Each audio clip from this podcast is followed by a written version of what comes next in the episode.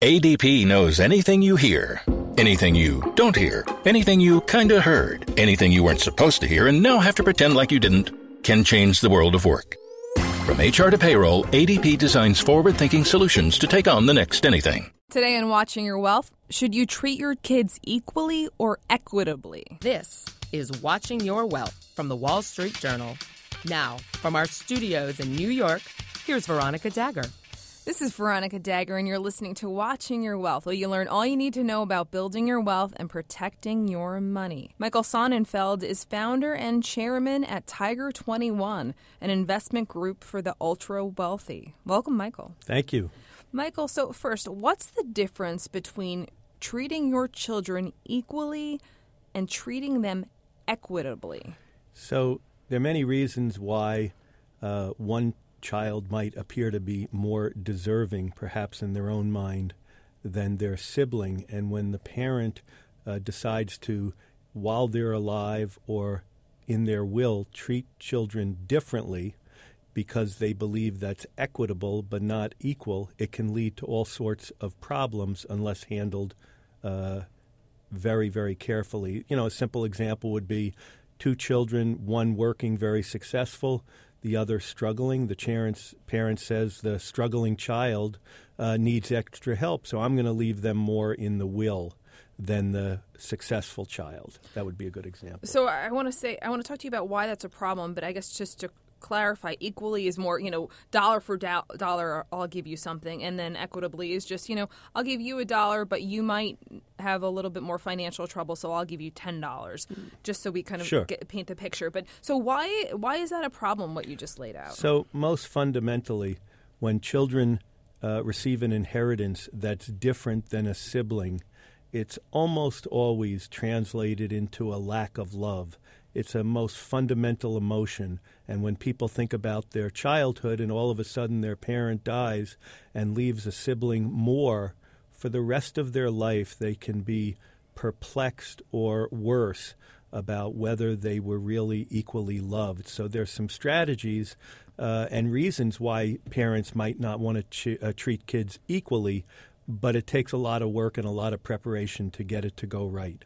Okay, so I want to talk about how it can go right, but I just want to go back to the, the the heirs for a second because I would think you know if you have a brother with a disability or you have a a, bro- a sibling with an addiction, and they don't get the same amount you're getting when your parent dies, wouldn't you sort of logically say like, okay, this makes sense? Yeah. So there's some very obvious examples where you have physical or mental disabilities of any sort or any kind of special disease or special needs and parents leave a trust fund or something uh, for the child in need.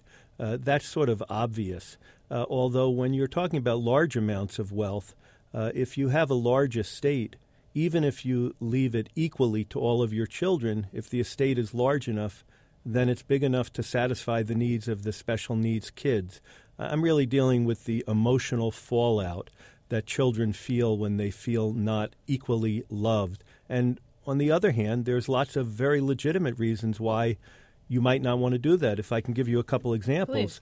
Um, some families believe in public service, and so they want to leave a special fund that supports whichever of their children go into public service. Uh, another example would be a family that has a family farm, and one of the kids stays to continue to run the family farm, and there's a special subsidy uh, to maintain the family farm. And another common example would be families who believe in their children going into the clergy, and so they uh, so they leave a special fund for that. But in each of those three cases, the way that works successfully is when the values of the families are talked about repeatedly over the children's lives, the importance of either public service or religious service or the family farm. And that's really the number one lesson, which is when you treat children disequally, even though you believe that's equitable, it works when it's consistent with long held, often discussed family values that children are brought up with and then understand in the context of the way they're treated in the will. That's a great point that you say it repeatedly. I think you use that word repeatedly. So they're hearing it as they grow up. They're not just hearing it the moment you die and they're in the lawyer's office and finding out exactly what's you know what are the assets and who's getting what and, and that there's already some potential long term resentment, and then you're just adding to it because you haven't communicated. Sure. So having that communication is really key. How else can we avoid emotional fallout? So this long term education, communication.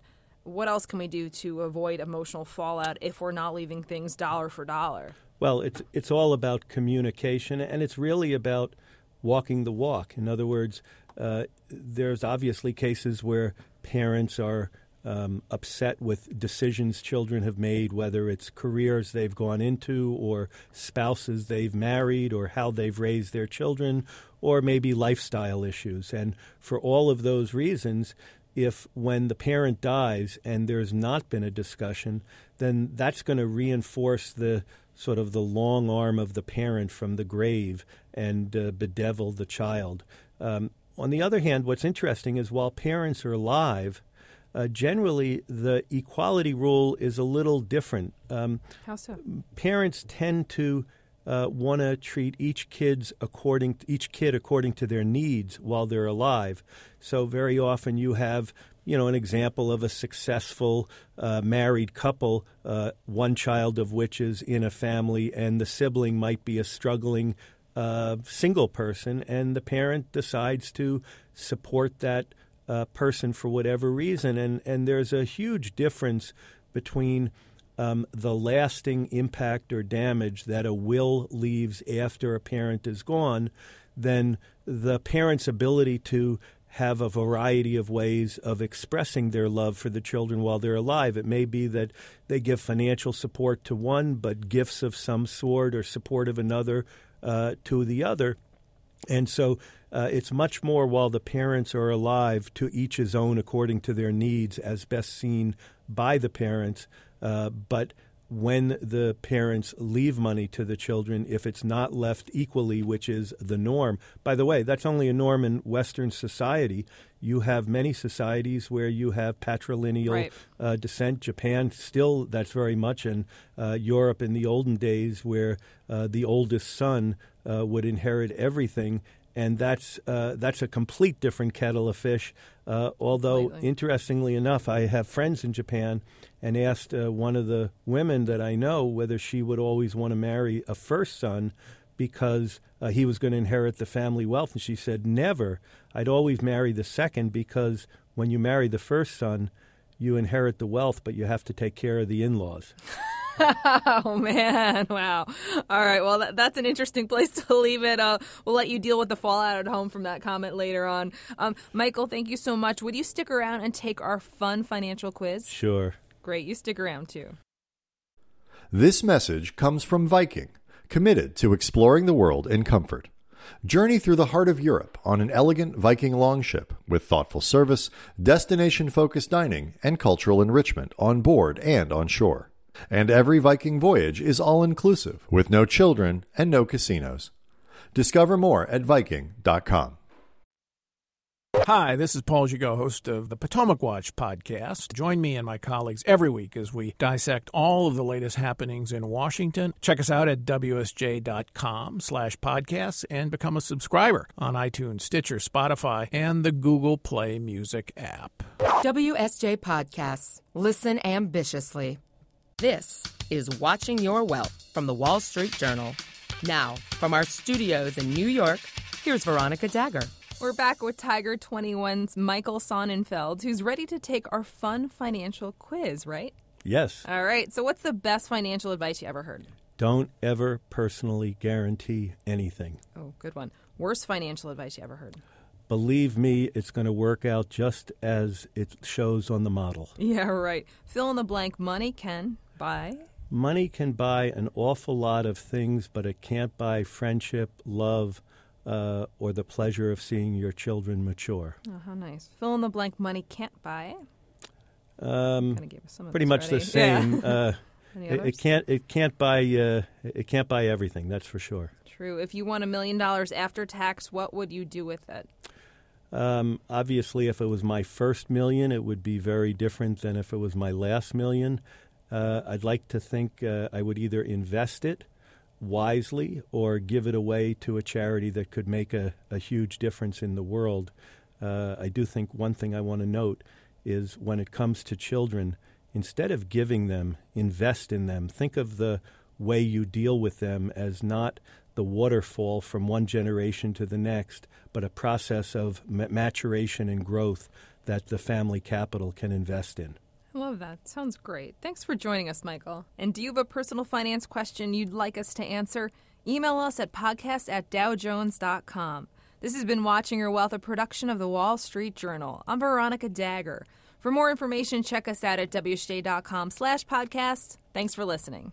For more podcasts, check us out at wsj.com slash podcasts. Become a subscriber on iTunes, Stitcher, Spotify, and now look for us on the Google Play Music app on Android devices. The Claude 3 model family by Anthropic is your one stop shop for enterprise AI. Haiku is lightning fast and cost effective. Sonnet strikes the perfect balance between skills and speed. And Opus sets new industry benchmarks for intelligence. Learn more at anthropic.com slash Claude.